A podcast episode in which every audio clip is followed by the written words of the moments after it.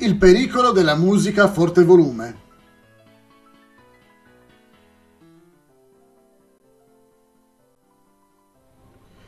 I concerti rock possono causare una perdita permanente dell'udito, riporta la rivista New Scientist.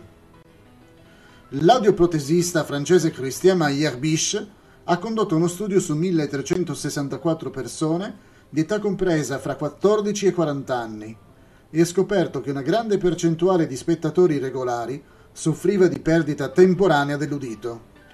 Mayer Bish avverte che, a causa della popolarità dei concerti rock, questi effetti dannosi non sono più un problema individuale, ma riguarda la salute pubblica.